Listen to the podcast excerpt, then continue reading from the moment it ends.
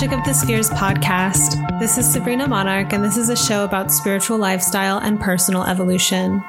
I'm an evolutionary astrologer, a clairvoyant, and a thought leader, and I started this podcast to have more eclectic conversations about astrology as well as all things spiritual and personal development.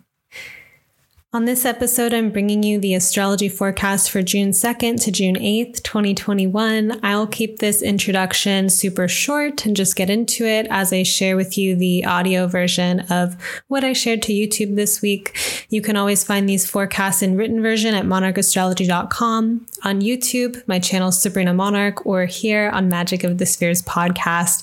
If you're new here, I am super excited to have you. Lean back, relax, and let this transmission carry you to a place of images and connections and a deeper felt resonance with your internal world. Much love. Oh, and one other thing, if you've been listening to this podcast for a little while and you have something to say about it, I would love to read your review on Apple Podcasts or iTunes. If you take a screenshot of your review before you click submit and email it to me at sabrina@monarchastrology.com, I'll send you a resource library about creating and elevating your reality. There's several hours of content there about the intersection between astrology and manifestation and magic. Topics super dear to my heart. And yeah, I would love to share that with you.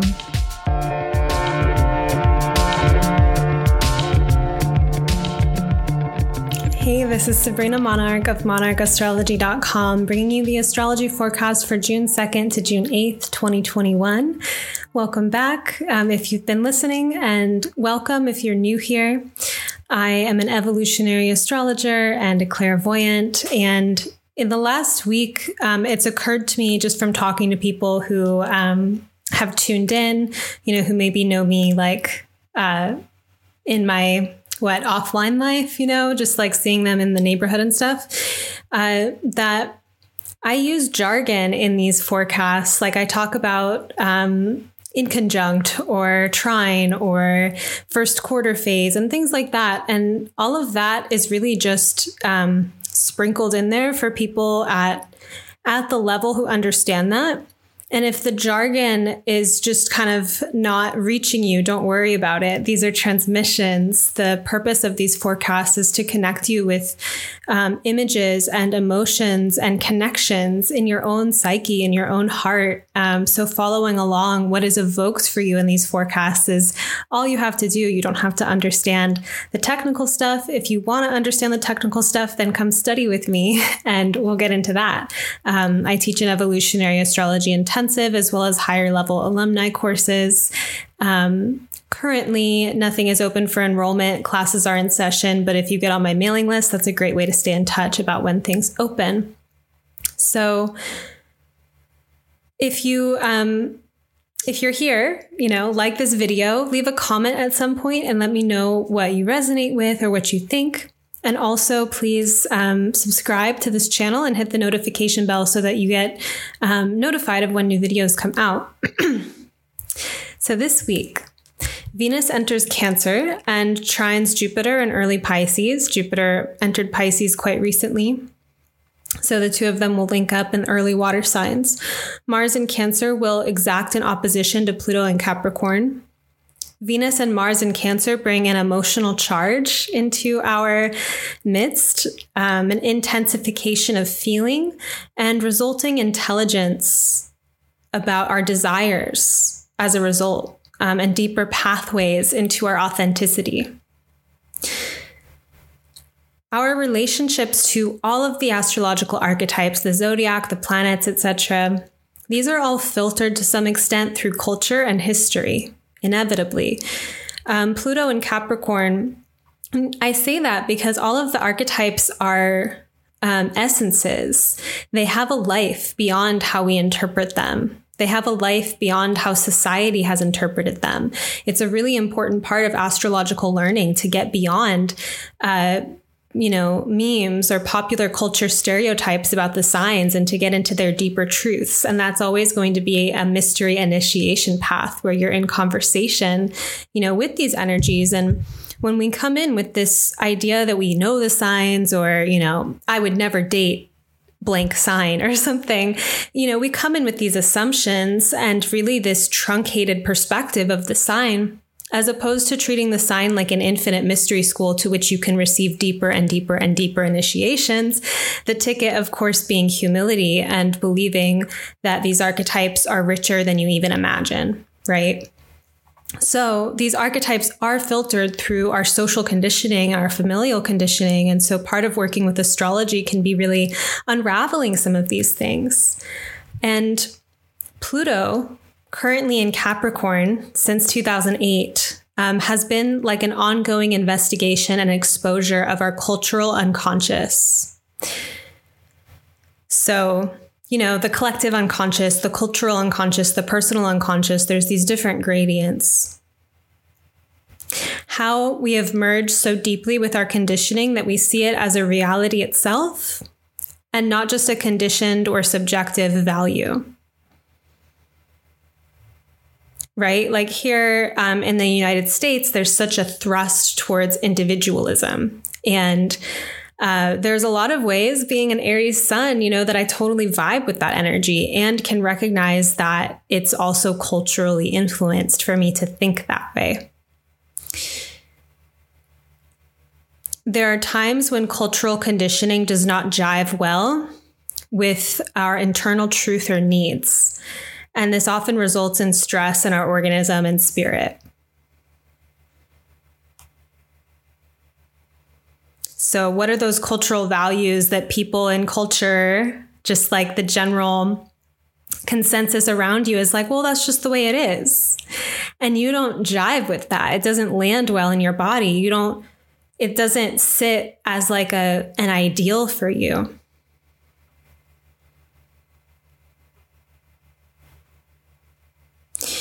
So when this stress response arises from the difference between our internal inherent needs and our circumstances and conditioning, like where those don't match, the energetic is a lot like a baby or a child crying. Babies and children are often not logical in their distress. Emotion is primal. Emotion is beneath the stories or the reason. And caregivers have to discover how to relate to the distressed child.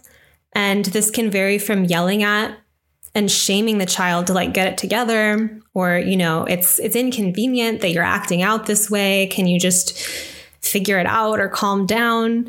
You know, versus really truly dropping in and empathizing and being with, and any variations herein, you know, as a mindfulness practice, really check in with how you respond to emotional distress in yourself and other people. There's a lot of information in there.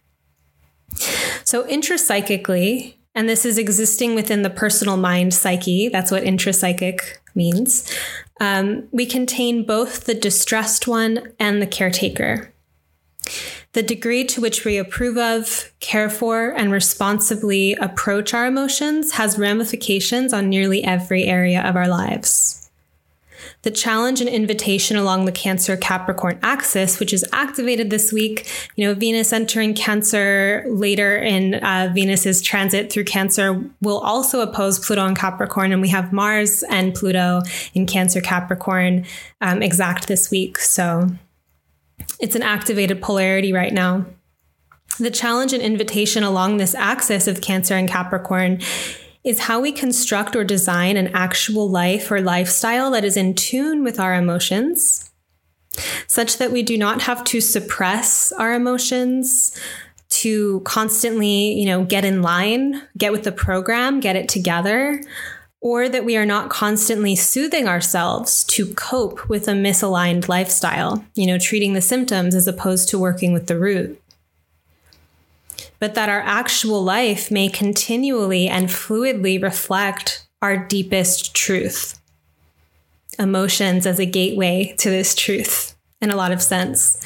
So this kind of engagement takes real commitment to unraveling both social conditioning and stagnant egoic patterns. So the ways that you have historically showed up to life. And I love evolutionary astrology for personal meditations on understanding the natal chart of like, what's your pattern? What's your egoic pattern that you've brought into this lifetime? Amazing material to learn. This kind of engagement takes self-awareness and a commitment to leading our lives from a place of depth, self-awareness. All of the cardinal signs relate to leadership. And that's Aries, Cancer, Libra, and Capricorn. And I think with Aries and Capricorn, we're like, yeah, sure, leadership. And we go, but Libra leads with diplomacy or relating or connecting or reaching out with beauty, with harmonizing. And Cancer leads with the emotions. This is how I feel. And the strength of our emotions leading our compass. And I think that emotions, in terms of really being grounded with what's actually happening in our psyches and our bodies, and being able to relate to that as intelligence, as a navigational tool in life, is a really profound embodiment practice.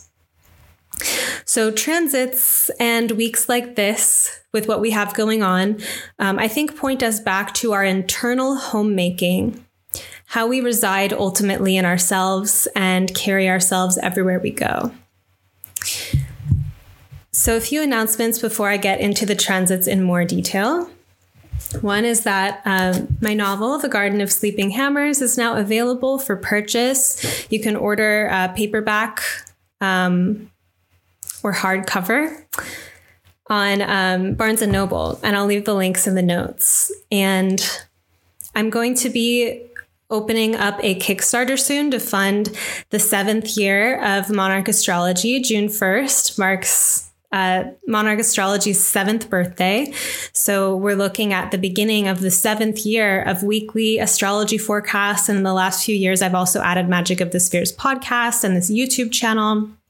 And so this Kickstarter is a way to financially support and give back for this free content that I share every single week. And I'll be offering a lot of really cool things. I'm looking at creating like a series, a course around creative writing. And a few of the other offerings I'm still finalizing, so I won't say what they are yet, but I'll be announcing it soon. And I really look forward to connecting with you through these offerings. I'll be offering astrology readings as well. So yeah, I will announce that here in my mailing list and everywhere. You can also find me on Instagram at Sabrina Monarch. And I don't have a new episode of Magic of the Spheres this week, but I'm gathering some more interviews. So I'll be back soon.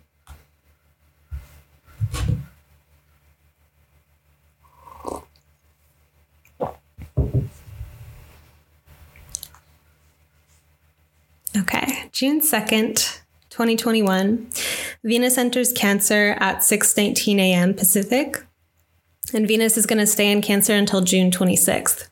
So not super long, moving quickly through.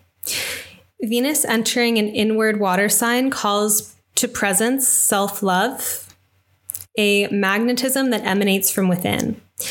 And self-love is a phrase that gets dropped so often that I think it loses its charge in some sense. I'm talking about self-love as an embodied discovery, like falling in love with yourself and the magic and the magnetism that comes with that. Cancer also deeply relates to bonding and attachment, though self-love creates a strong foundation from which to relate to others, because it's important. We don't have to be singularly directional about it, where if self-love, then love with others. Who's going to love you if you don't love yourself? Like, that's like an infographic or some kind of meme that goes around. And the reality is that, community and connection with others is important, and that we are social creatures. So again, American individualism, I'm aware, right? So that idea of like, you have to love yourself first for others to love you. Sure. The deeper thing there is that when we don't have access to filling our own cup, so to say, when we don't feel like we can resource ourselves with love, or we don't have access to that between our connection with the divine or how we relate to all of life, then we become more dependent on others to be that source, right? And it's like other people, where are they getting that? You know, is it then the relationship might become this kind of construct where it becomes like source to us, because that's where we feel like we're receiving our nourishment. And there's a difference in how we relate and show up. And I think, you know, a lot of you listening already know this, and it's just a constant reminder that when we have access to creating our own happiness and well-being, and we don't outsource that to other people or to relationships, that we come to relationships in a much more creative, generative place, as opposed to using our relationships to fulfill basic needs that the relationship may not be the proper outlet for. That being said, you know, being in relationship is important, whatever stage that we're at. So I think there is something incredibly tender about wanting love from the external, wanting validation from the external, and coming back to yourself and finding how to take yourself out on fun dates and outings, how to cook for yourself, how to put yourself to bed, you know, whatever it is that you're doing to really show up for yourself and build that bonding or that connection with yourself so that you show up to a relationship with that. In practice, I've found Cancer can be a challenging sign to cultivate a healthy, generative relationship with, because Cancer points to so many unconscious and developmental aspects of our psyche. One has to really be willing to see beyond their ordinary filter. And Cancer isn't in of itself that objective. Cancer relates to our emotional and ego patterns that have been conditioned over time, in this lifetime and in previous ones. So when I say Cancer is challenging like that, there's a developmental quality to it. So it can take time and nourishment to get to a place of maturity or inner capacity to see certain things. Like, we might just not be ready for it at certain phases of our journey. And so, like, Cancer can relate to staying at home or being in your comfort zone, as well as creating a beautiful palace and like inner world, right? We can get stuck in our personality and not even notice that we're doing that. But I think, you know, one telltale sign of being stuck in our personality is getting off on complaining, like having a problem and just loving to talk about it and thinking that it's the world's fault or other people's fault. And, you know, not being happy, but being comfortable being unhappy in that pattern. Like, that is a telltale sign of being stuck in the ego. And there's a certain level of either just developmental readiness or internal leadership towards emotional responsibility and well-being to necessarily grow up in certain ways and take greater responsibility. On the other hand, whatever ease or resource or privilege that we've already inherited in this life, like a mostly happy childhood or nourishment, forms of nourishment we received growing up, or a safe environment, or a certain skill or affinity that was passed down through our ancestral lineage, like it was just part of our life growing up, and, you know, we're good at it now because we grew up with it. These are all also Cancer things, and they're a natural gift and personal resource.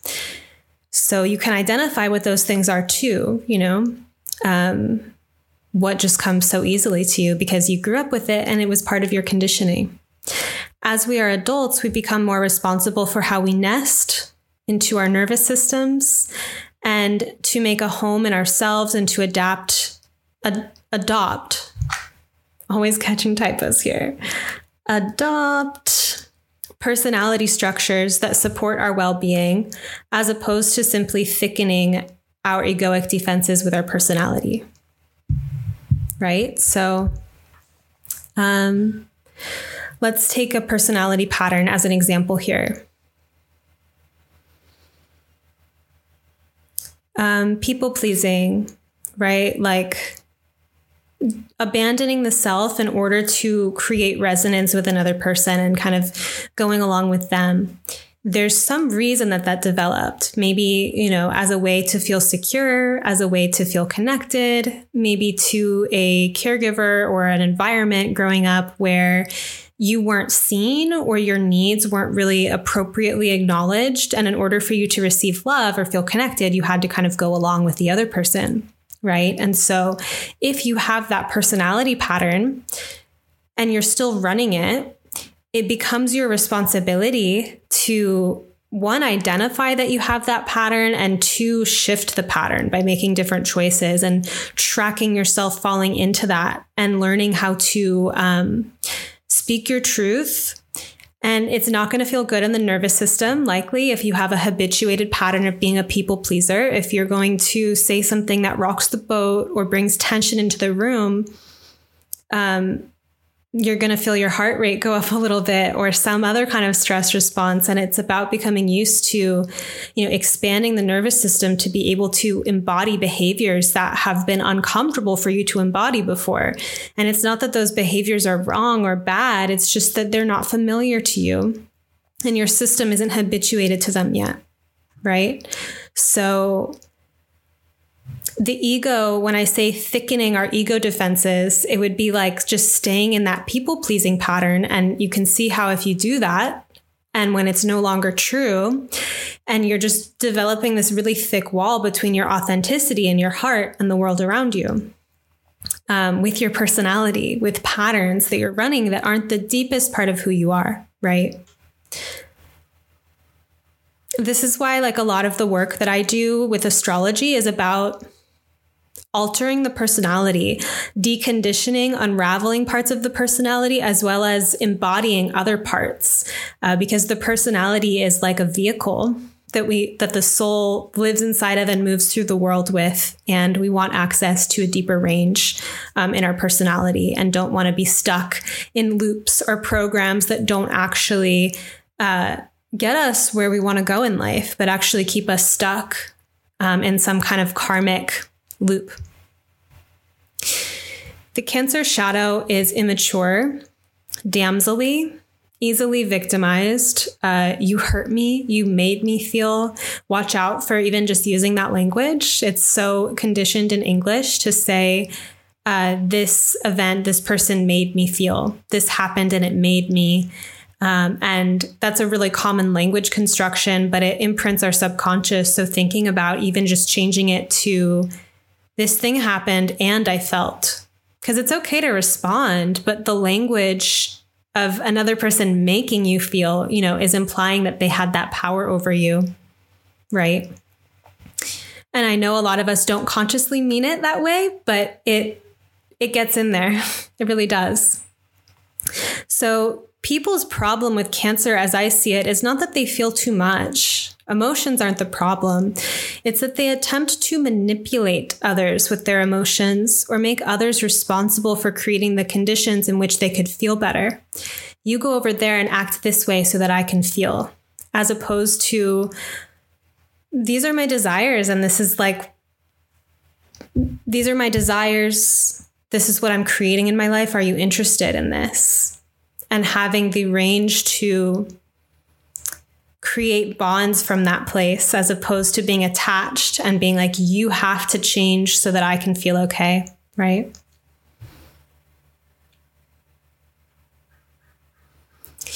And this whole thing that I'm speaking here to exists within the broader historical and cultural context of patriarchal conditioning and the suppression of the feminine, which includes emotion. Like, don't feel so much, get it together, you know, like that kind of value really kind of stunts the developmental arc that is wanting to occur through the full range or expression or realization of our emotions. Because one could be destructive and throw destructive tantrums with their emotions, and then the logical conclusion is like, well, just put that away and behave. Right. But sometimes having an emotional outburst internally and even just feeling that sizzling content within is actually revealing to us a sense of dissonance or non-alignment with the choices that we're making or the environment that we're in. And so being able to process that and digest that, as opposed to suppress it, would naturally result in us having to change our lives. And changing our lives is inconvenient, is it not? You know? Venus in Cancer in its heights contains all the pleasures of feeling truly connected to ourselves and feeling like our heart is our home. We are appropriately protective of the spaces that we create with our deep inner magic. Others feel safe and unburdened in our presence.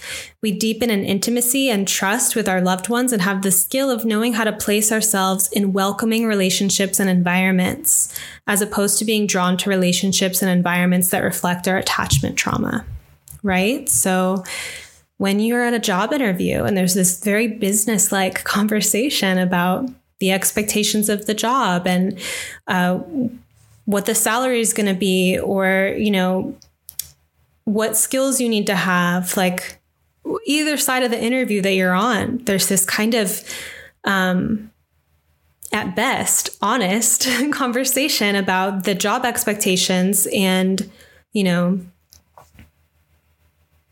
the people involved in relationship. Being able to have that skillful awareness of what do I want to create, and what do I need to know about the container, about this connection, what we both want, what we're both aspiring toward, before we get super attached and involve our hearts and feelings. And that this kind of attitude towards connection is not popular. The main narrative is that we just kind of collide into each other randomly and fall in love and have some kind of whirlwind romance. And we never talked about anything serious until we just kind of realized, like, oh, we like each other. We're going to make a life now. Like, there's this kind of accidental quality, or like, I wasn't even looking for love and it just slapped me across the face, and here I am. Like, that's a really popular kind of attitude, as opposed to, you know, and there's a lot of relational discord on the planet. A lot of people not feeling like they're getting what they need, or that they don't feel satisfied, or that dating is hard, or whatever. It's an area of life that I think may be true to part of Cancer's archetype of sidestepping, the crab sidestepping, that these conversations about, you know, one, looking inward, taking inventory of what we want, what kind of life we're trying to create, understanding how people show up accordingly to those desires, where there's a match, where there's not, and being able to put those things on the table and having a mature adult conversation about desires, right? Attachment trauma is a different thing, where you have maybe like avoidant style people and anxious style people magnetically attracted to each other and kind of reinforcing the traumas. Because instead of going into, say, just like have a connection and be in relationship, there's this need to, you know, receive validation or approval, or just have someone mirror the traumatic patterns that are still encoded in the ego structures. If that makes any sense. So I think like really deep Cancerian engagement is understanding, how do I want to make a home in this life, in myself, in connection with others? And how do I become responsible for creating that nest? And there's a discernment of who we let in to our heart and inner circle with Cancer that is really important. And another side of Cancer is like an early attacher that just is so hungry for love and wants to, you know, as soon as the person who may fulfill that fantasy appears, there's a sense of anxious. Oh, I want you, I need you. Right. As opposed to feeling that maybe vetting process or job interview process. And there's a way that that can be heart open and not some kind of crusty testing another person, being closed to love, close-hearted kind of thing. It can be incredibly open-hearted, but just emotional caretaking for the self. So Venus in Cancer could be a time to reflect and be aware of our relationship to emotion and the messages and signals our emotions bring us, and how responsible we can be here in tending to what is being revealed, what's showing up for us, as opposed to infantilizing ourselves with notions of how our feelings are others' fault. You made me feel this way, you know, that energy. Our emotions are a powerful navigational tool that can initiate personal unraveling, knowledge, and shifts in direction. As we are in touch with this inner navigation and make choices and relate to others from a place of awareness and presence here, we cultivate intimacy in our lives. I hope, it's becoming clear that the kind of leadership that Cancer represents in terms of emotional intelligence and relating to the world from an emotionally intelligent place is a profound and important skill set. Where we judge our own emotions, bypass them, attempt to control them, etc., we also accept a lifestyle and relationships that reflect this choice. Right? If you think your emotions don't matter, you'll put yourself in circumstances that grain on you in a way. And you're like, I just have to accept this, right? Or if you judge your emotions, if you have shame, you'll more easily hook into other people's shaming of you. Perhaps emotions are so scary and threatening for those who it is. And I think we all have our range of where emotions become scary.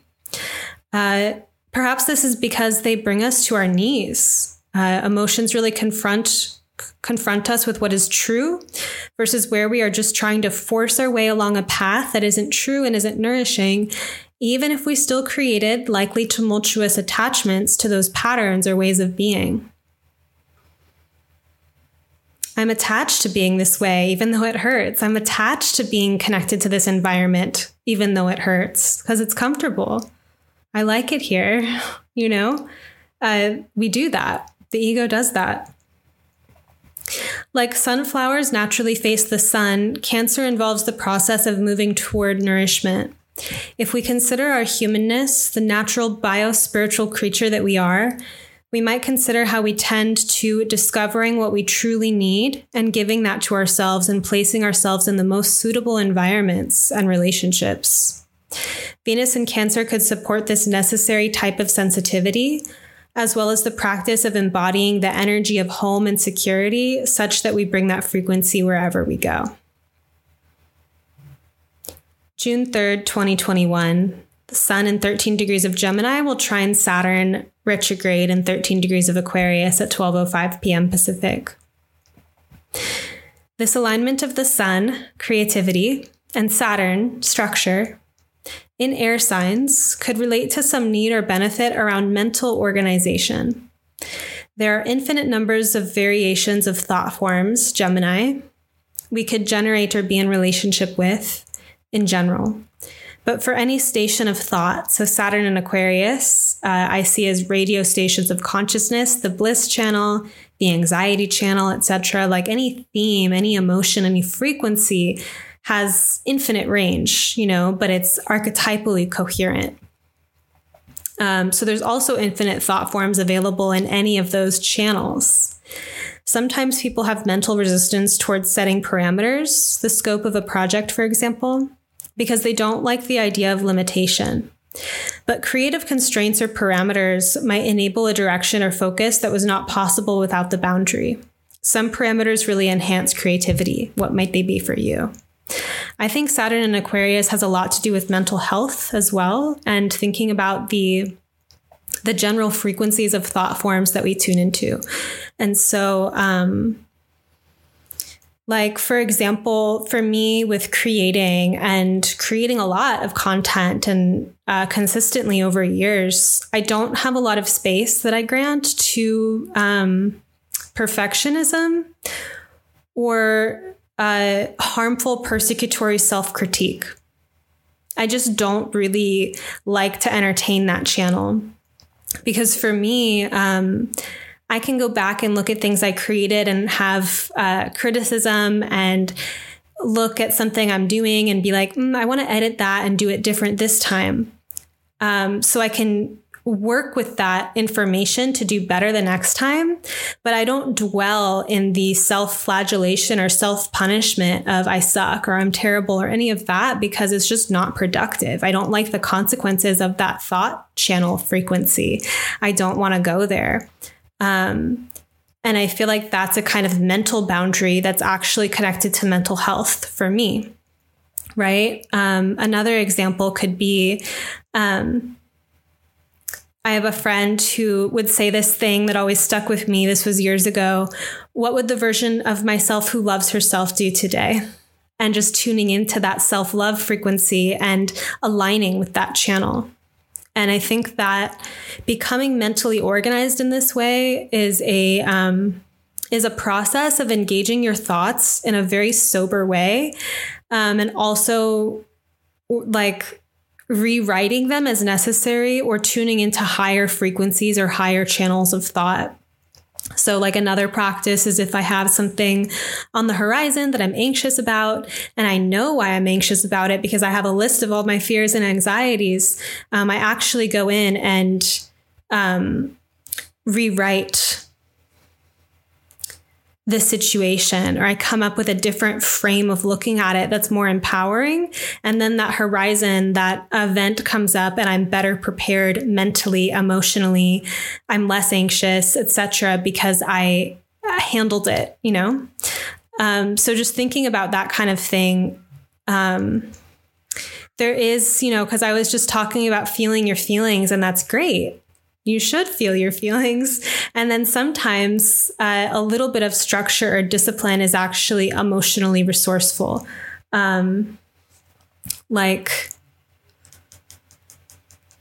for me, if I was going down a rabbit hole of feeling self-persecutory, I don't have to shame myself or put an extra layer of shame on that I'm feeling that way, but I can tend to myself and kind of bring in this more authoritative, parental kind of consciousness that's like, hey, like, it's okay. I feel you. Like, spend a little bit of time there, be with that emotion, and then transition it into something higher, and kind of like problem solve for myself. So I find that to be very Saturnian and have something to do with like mental maturity or mental boundaries. So I think this is a really important, you know, speaking of Sun trine Saturn, when Sun and Saturn come together, it's a lot about how we facilitate our happiness and creativity as opposed to blocking it out. Because if my persecutory consciousness or your persecutory consciousness is so strong that you actually stifle your creativity, that's like a misuse of Saturn. It's using Saturn as a tyrant instead of as a facilitator. And so with Saturn, I find it's important to really learn how we relate with this kind of authoritative part of ourselves. Is it a punisher? Is it mean? Or is it very facilitating and supportive, and, you know, has your back? Same day, Venus in 1 degree of Cancer will trine Jupiter in 1 degree of Pisces at 4:33 p.m. Pacific. At this time, Jupiter in Pisces can represent an expansion and visionary feeling, being able to taste your vision, or opening up to deeper vistas of spiritual expansion and even ecstatic experience. I love, you know, build that ecstatic muscle, build that range for ecstasy. Jupiter in Pisces can really amplify the sense that our dreams are possible, or that we can dream in the first place. Again, facilitate, not block. But we're not speaking of Saturn here, but I do think that Saturn is in the room when it comes to issues of expansion. Because Saturn relates to limitation, right? So you can dream as big as you want. You have to confront your inner gatekeepers who say that you can't. With Venus in Cancer forming a first quarter phase trine here to Jupiter. Again, it doesn't matter if you understand that jargon. It's just for those who do. There is a beneficial opening here around nesting ourselves into this visionary future. How do we intimately participate with the dream that we are holding or shaping? So it's not just a vision, but you're actually kind of like shaping the clay.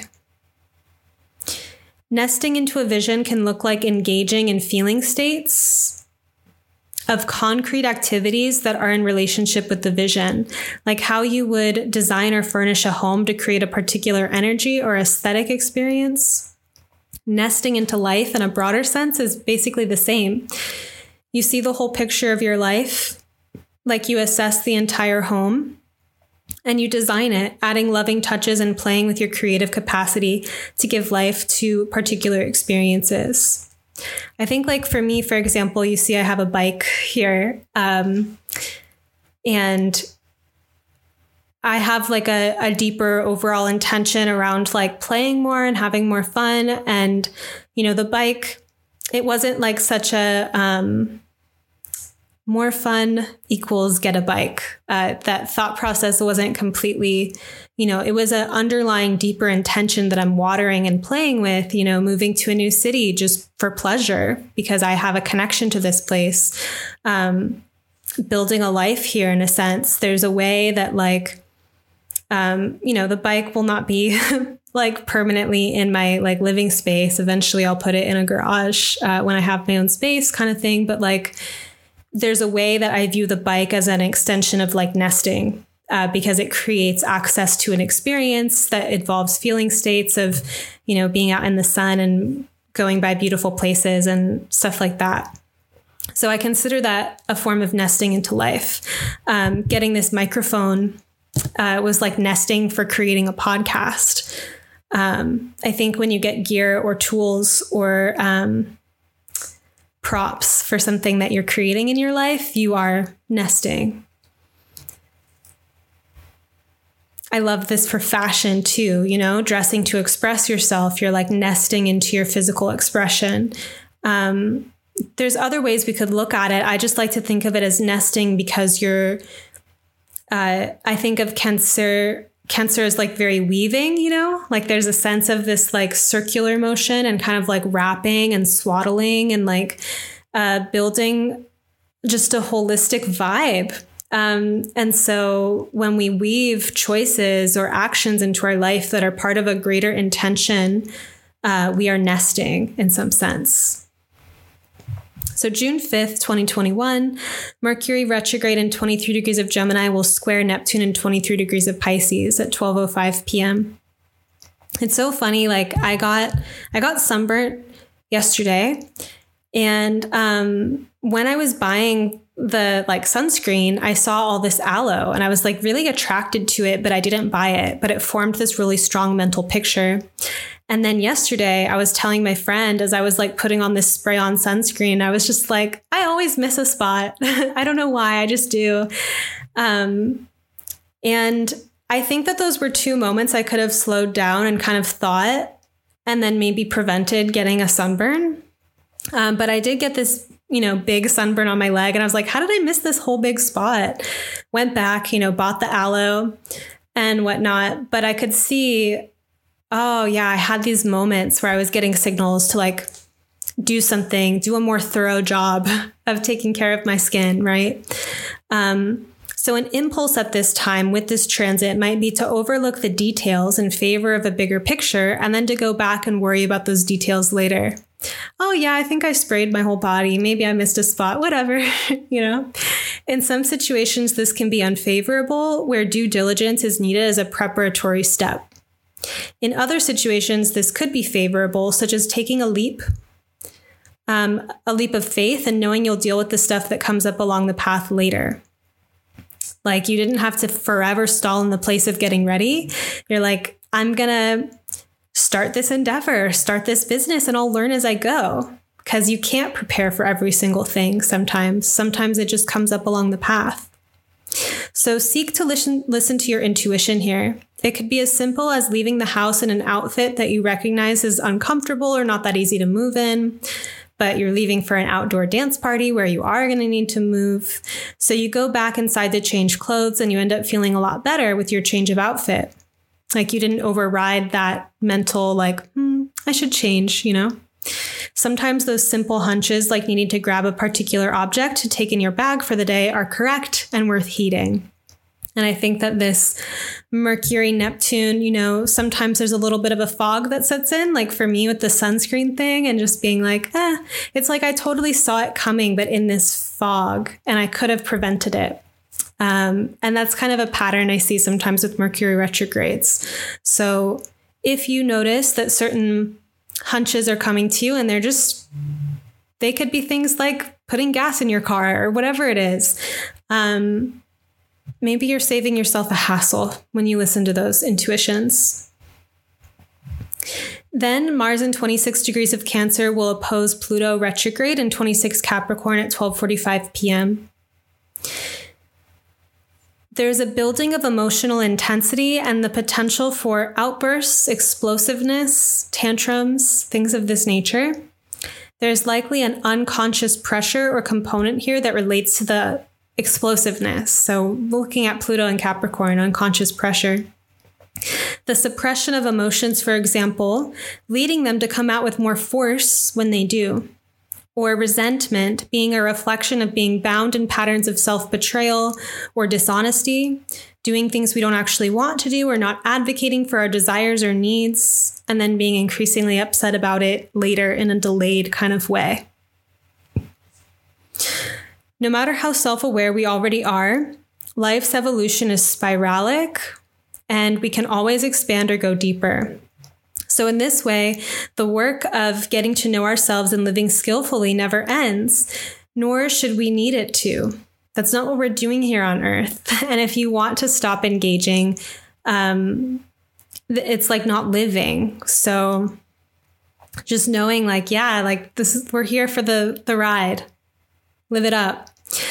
The path is just as magical as the imagined destination. So feeling explosive, I just want to say, it can be an indicator of like failure, like failing to account for a certain part of reality, but it depends, you know, how charged failure is as a concept for you.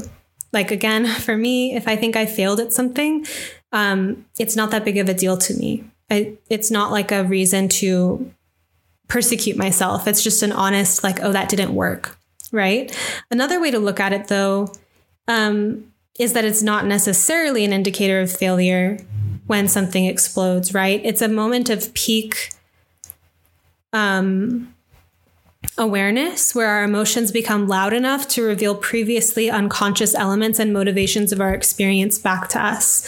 And as someone, you know, I feel like I've tracked the pattern of explosive emotionality for many years now, and it is a big teacher of mine, and it shows me often what has been neglected, because when something is neglected or suppressed, it comes out in a more crisis kind of form. So now that I've been working with that pattern for years with self-awareness, a lot of what comes up to me,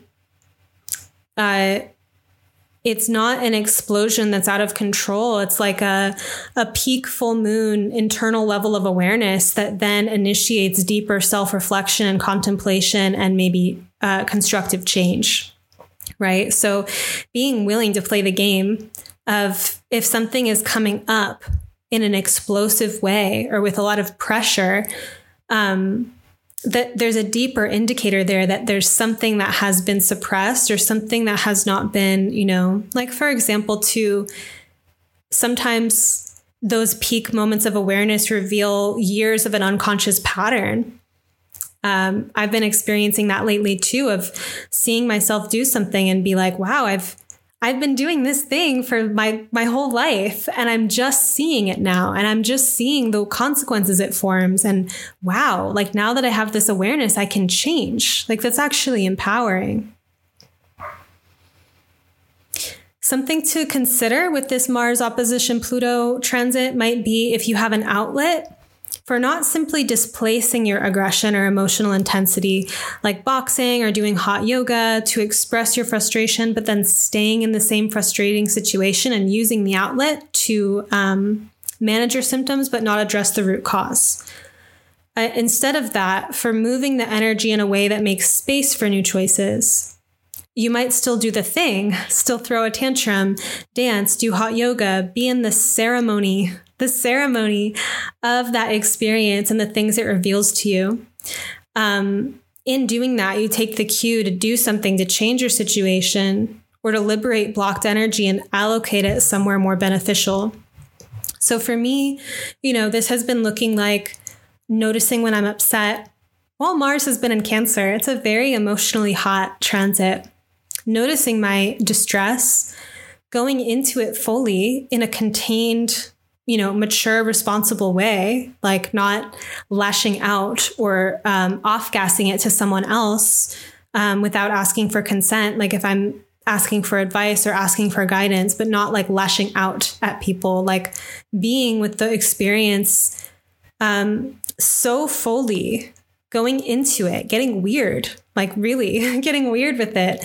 And then seeing the kind of like shamanic transformation that comes from that depth of emotional experience, seeing the patterns, finding the wisdom in it, and from fully confronting it, noticing that naturally a new way of operating in the world arises, as opposed to noticing I'm uncomfortable and doing something to soothe it. Like, oh, I'm uncomfortable. Like, let me run away from this. Like literally go for a run. I don't really run. Let me do something to distract myself. And then when I'm done feeling distracted, kind of go back to the status quo and continue to just be in this frustrating situation. No, to actually take the time, go into ceremony with the fullness of that feeling. Feels like I'm on drugs or something. Like it feels like a psychedelic journey. And then in that full peak expression of the thing, it's hard to go back to the status quo because I see things differently. So just thinking about, you know, what it is for you. I think that this is something where, you know, we're missing those like fires in the village or something, and like the dancing and stomping things out. I feel really, you know, resourced in the sense that I have friends who are coaches and embodiment facilitators, and I'm part of that community, and, you know, spend a lot of time thinking about emotional alchemy and how to like transform consciousness and stuff. So there's tools, right? So I think that this is a growing cultural movement, embodiment, or, you know, emotional alchemy, and thinking about you don't have to know how to do it in some professional way per se, right? That helps. That's great. It's great to have coaches or guides or facilitators in some sense. And I think that that is important and something to like really invest in.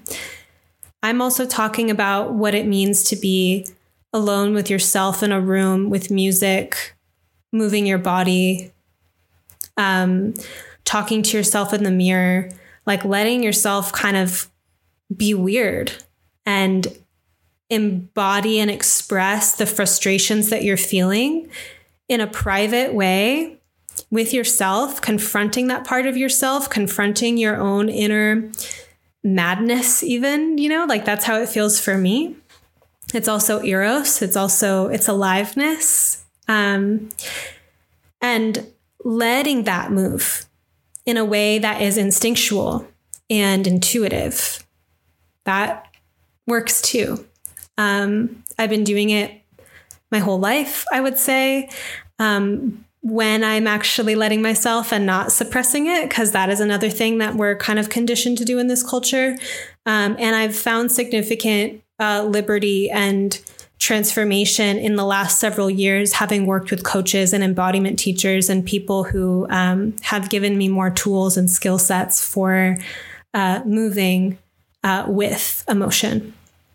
So just to put that out there, that that world exists, and you can also experiment. So thank you for listening. And we are on the threshold of another eclipse, June 10th. So I'll be back with information about that. But, you know, mind you, we are still in eclipse season. Go ahead and like this video, leave a comment, stay tuned for the upcoming Kickstarter. Stay tuned as well for when spots to work with me one-on-one in a coaching capacity open up again. And yeah, thank you. I love you. And I'll see you again soon.